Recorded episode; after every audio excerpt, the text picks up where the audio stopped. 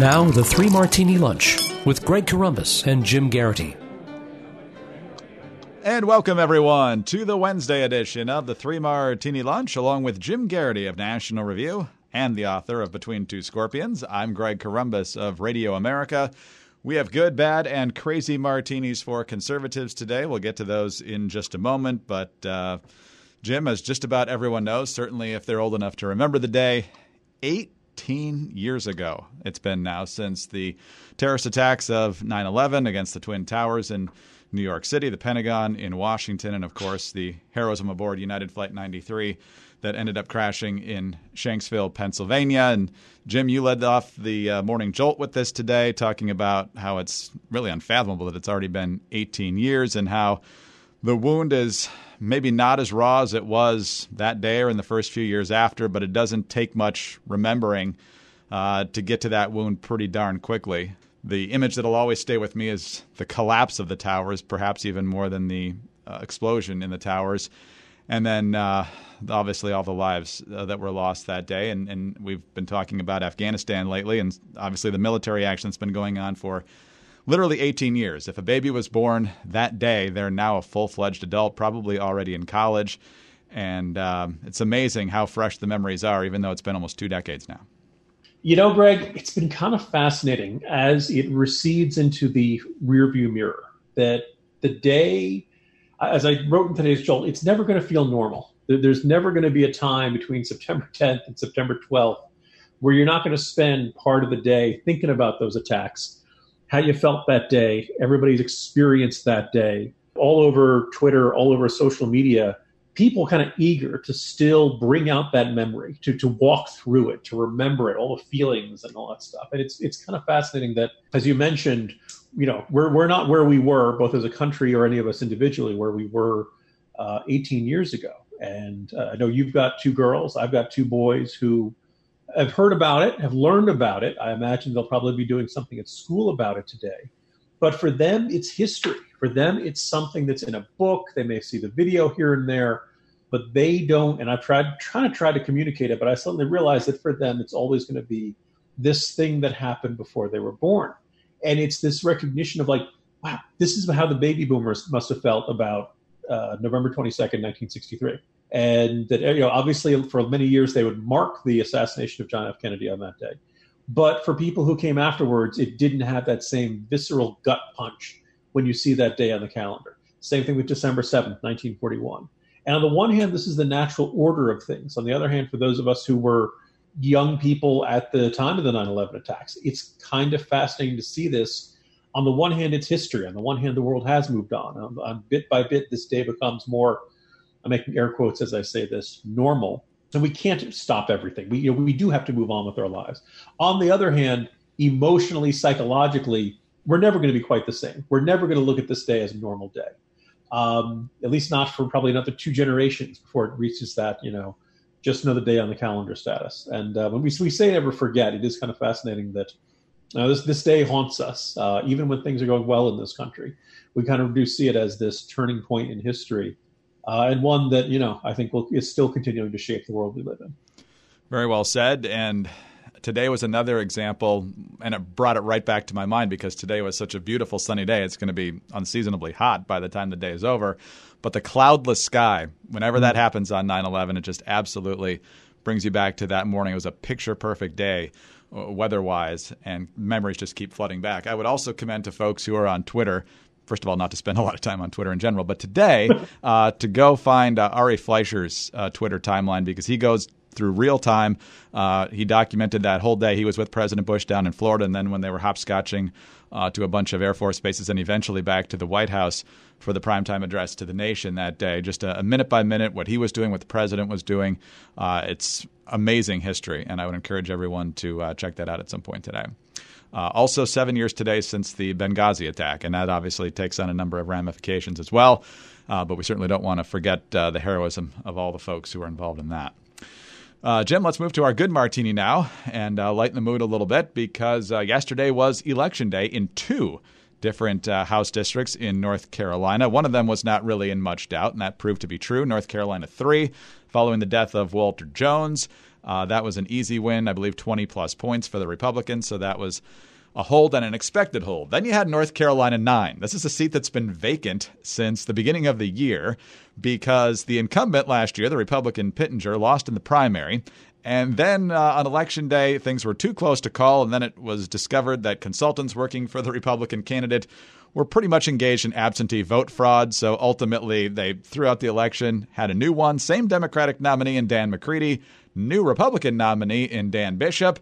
And as much as the Democrats wanted this as a quote unquote bellwether for how much trouble President Trump is in for 2020, in the end, it was the Republican Dan Bishop in a right leaning district who ended up being declared the winner because he won. So here's Dan Bishop uh, declaring victory and who won and who lost. And they said no to the harassment, obstruction, and impeachment mob that wants to undermine this country's success for their own power. But they said yes to America. Yes to more jobs, more freedom, more opportunity. They said yes to protecting life and our Constitution.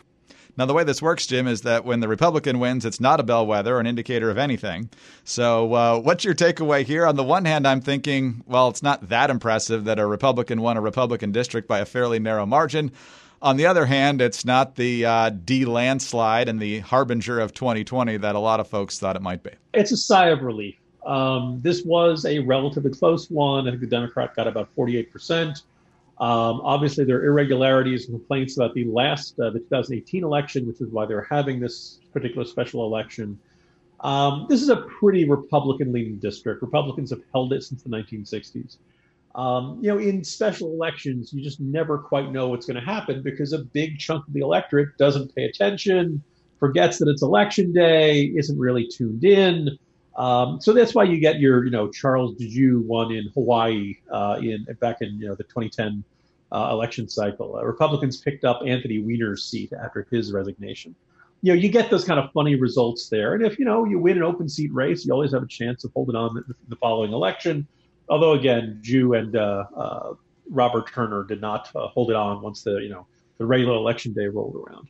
Yeah, but Democrats thought they had a good shot at this one, and they did have a good shot at this one, but they just didn't have quite enough. Probably the most encouraging thing for North Carolina Republicans was how high the turnout was in the more rural counties. Um, these are actually, you know, folks who had been voting Democrat up until uh, fairly recently. Trump held a rally there. Turnout was pretty darn good amongst the demographics they wanted to see turning out. So for the Republicans, you're like, okay, uh, if we lost this, we would have good reason to feel very worried. It would mean the Democratic base is motivated and our base isn't.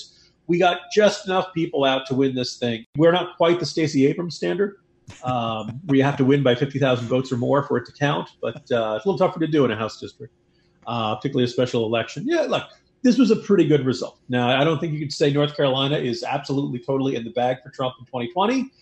Now, North Carolina Republicans know they still have their work cut out for them, but uh, look, if if they had not won this one, it was going to be a uh, hit the fire alarm, red alert, everybody at battle stations. You know, we're really in trouble here. And thankfully, they don't have to do that. Also, you figure Bishop, in a normal election circumstance, should be a pretty safe bet to uh, to keep this seat. But let's also keep in mind, Karen Handel beat Jon Ossoff and uh, then got knocked out in the next uh, regular election. So you can't totally take this thing for granted. But uh, again, if you're a Republican, this result is far superior to the other alternative. All right, on to uh, our bad martini now to follow up to our breaking news martini yesterday, and that's that John Bolton is out at the White House.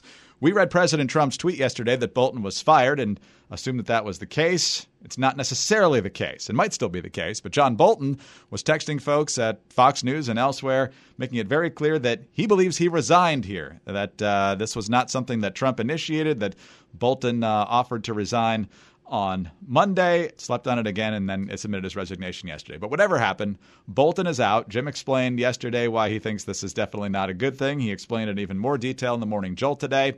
And now there's even more reasons to uh, to growl at this. This is from the Associated Press.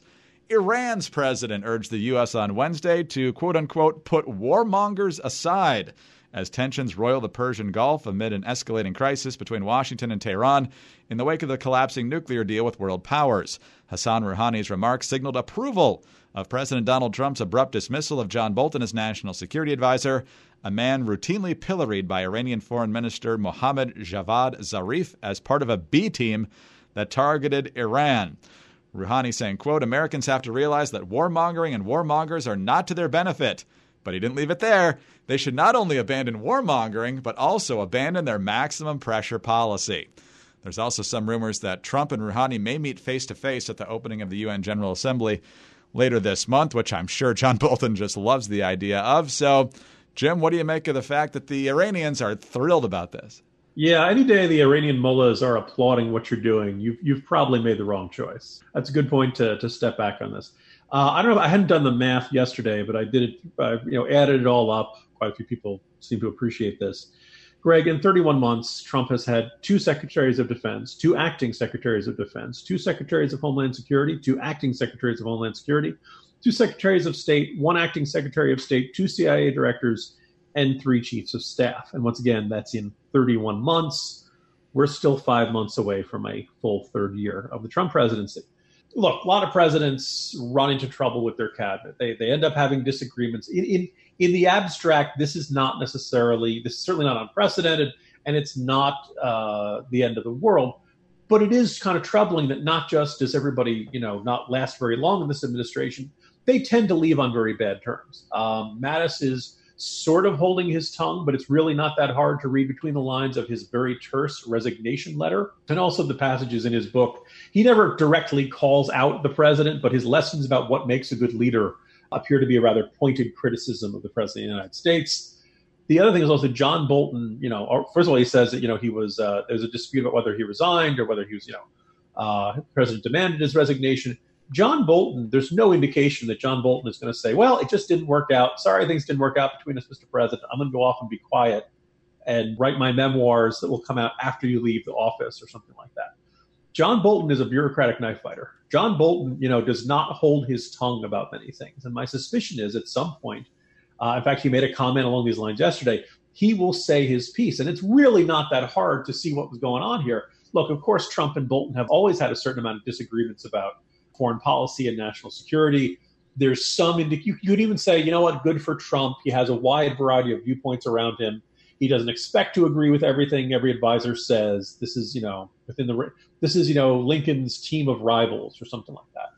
Well, sometimes you get a team of rivals, and sometimes you get a team of enemies shooting at each other, metaphorically. Uh, or you get the snake pit uh, uh, kind of environment that you have in the White House, which is not good and not healthy and doesn't help the president make the best decisions possible the other thing that uh, kind of comes to mind in all this is that look, this came after the very unusual news that the president of the United States had wanted to invite the Taliban to Camp David to finalize the negotiations for a U.S. withdrawal from Afghanistan. This is way outside the realm of quote unquote normal foreign policy. I don't think you have to be a mind reader to figure out that John Bolton thought this was an appalling idea. There are reports coming through the, you know, coming through the grapevine that Bolton and Trump raised. Like they didn't disagree politely about these sorts of things. They would raise their voices at each other, and that's um, in an ideal administration. You would not have the national security advisor raising his voice to the president of the United States. There's no doubt about who proposed this. The New York Times has reported it. Apparently, Rush Limbaugh was saying whoever thought of that is a really you know needs their head examined. Well, there's not really a long list of suspects. This this is exactly in keeping with Trump's. I'm the great deal maker. I wrote the art of the deal. I know how to do this thing there's nobody else in the White House staff who would ever, you know, who would also would recommend this kind of idea. Nobody else around there is this kind of a dove, and it sounds like the president believes he wants, he's willing to meet with Rouhani of the Iranians uh, at the UN meeting later this month. He is uh, interested in meeting with. Uh, he's met with Kim Jong Un twice and wants to continue this. This president believes he can make a deal with just about any foreign leader or any hostile force on the face of the earth. Bolton does not believe that this is where this this is at the core of their tension. And uh, you, you like to think that Bolton could at least be kind of a, a check on this desire. Something, Mr. President, this is not just another real estate deal in Manhattan.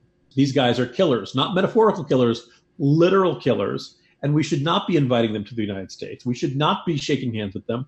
You know, if we want to withdraw from Afghanistan, we can withdraw from Afghanistan, but let's not elevate them. Let's not treat them with a respect that they do not deserve. These guys should be six feet under, not on the other side of a negotiating table.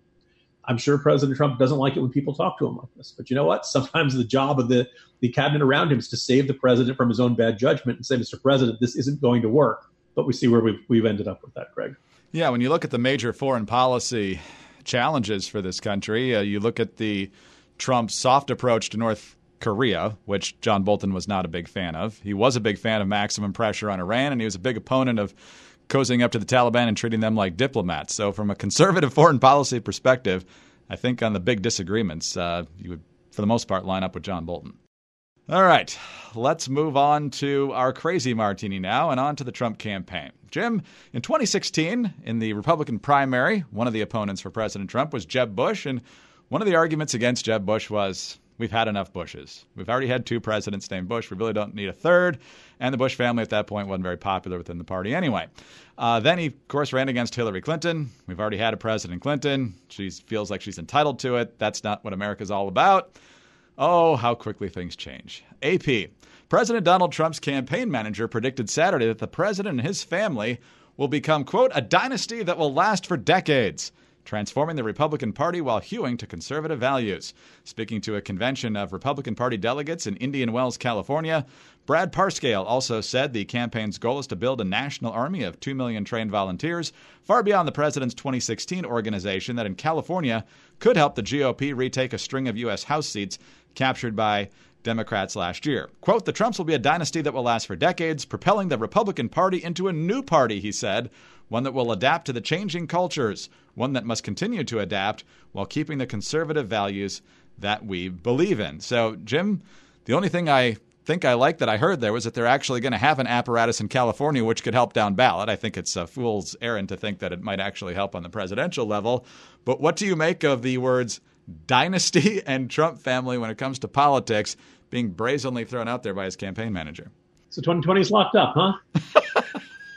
Look, I know we need a horse, but look at this cart. this is a fantastic cart. It's gold. It's fabulous. It's, you know, you have no idea how much time we're thinking about 2024 election, 2028 election. Really, I think we are set for 2032. Hey, guys, how about 2020? It's a year away.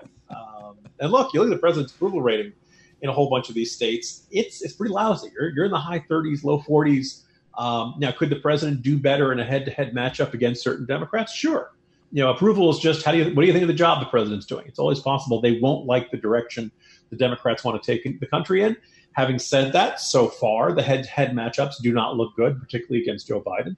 The interesting thing is like when you see fairly significant difference between like Biden versus like Buttigieg. It's not like Biden and Buttigieg have like wildly different policies that they're offering. So one, I think it tells you a bit about the personality, name, you know, name ID, how familiar are they with this particular person, that sort of thing. But also, you know, the suggestion of like how how do voters feel about the candidate, much less than you know what kind of idea. So if, if the Trump argument is, hey, these guys are a bunch of socialists, they're going to undo all the good we've done, they're going to wreck the economy. I guess they're going to attack him on the attack him on the debt there, Greg. You know. Can't afford all these big spending Democratic ideas. There's fertile territory there that Trump could do very well at but I, you know, to paraphrase, you know, Mr. Wolf from Pulp Fiction, let's not all run around patting each other on the backs quite yet, gentlemen. There's still quite a bit of, of work to do. Ideally, if you want to enact any of the president's agenda, you got to win back the House. That's not looking uh, all that easy. Uh, obviously, winning last night helped, but you got a whole bunch of retirements, particularly down in Texas. There's a lot of work to do, and the idea that oh, we're creating a dynasty, you know, besides the fact let's put entirely separate, you know, what you think of Ivanka, what you think of Donald Jr. or something like that. Again, this is what Trump ran against, right? This idea we were, you know, a lot of us like Jeb Bush, and if Jeb Bush had been named Jeb Smith, then maybe he would have been the nominee. But there's you know a lot of Americans who even you know agree with Jeb Bush on the policies, who looked at the, just you know thought about the idea of the American history books, a generation now having George H. W. Bush, George W. Bush, and then Jeb Bush. The Republican Party was starting to look like a family business. Uh, and it's understandable that people would uh, kind of say, yeah, you know what, we're not a monarchy. Didn't like it when the Kennedys were talked about as America's royal family or something like that. Didn't like the you know Bill and Hillary and then the talking up of Chelsea or something like that. Hey, you know what? You want to get to the top in politics, you got to earn it. You can't inherit it. You can't just step in and start you know running the company. That's you know I think a real really healthy instinct in our politics. And I think Trump was able to tap into some of that. So the idea of Ivanka or Don Jr. or somebody else being the heir apparent uh, completely undermines one of the main arguments that I think fueled Trump in, in 2016.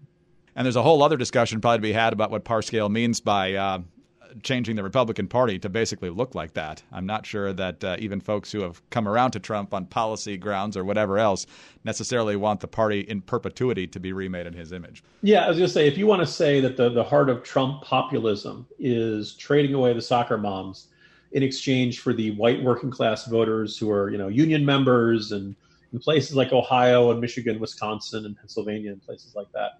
Um, it worked. The trade worked in 2016. It did not work in 2018. We will see what happens in 2020. It'll be a pretty key, decisive, you know, tiebreaker.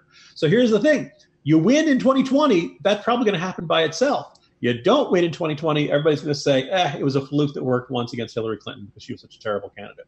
Jim, it's only Wednesday, but I feel like we've closed a lot of episodes this week with a lot of sighing so far. So hopefully the next couple days will be a little better in that department. See you tomorrow. See you tomorrow, Greg. Jim Geraghty of National Review. I'm Greg Corombos of Radio America. Thanks for being with us today, and be sure to tune in again on Thursday for the next Three Martini Lunch.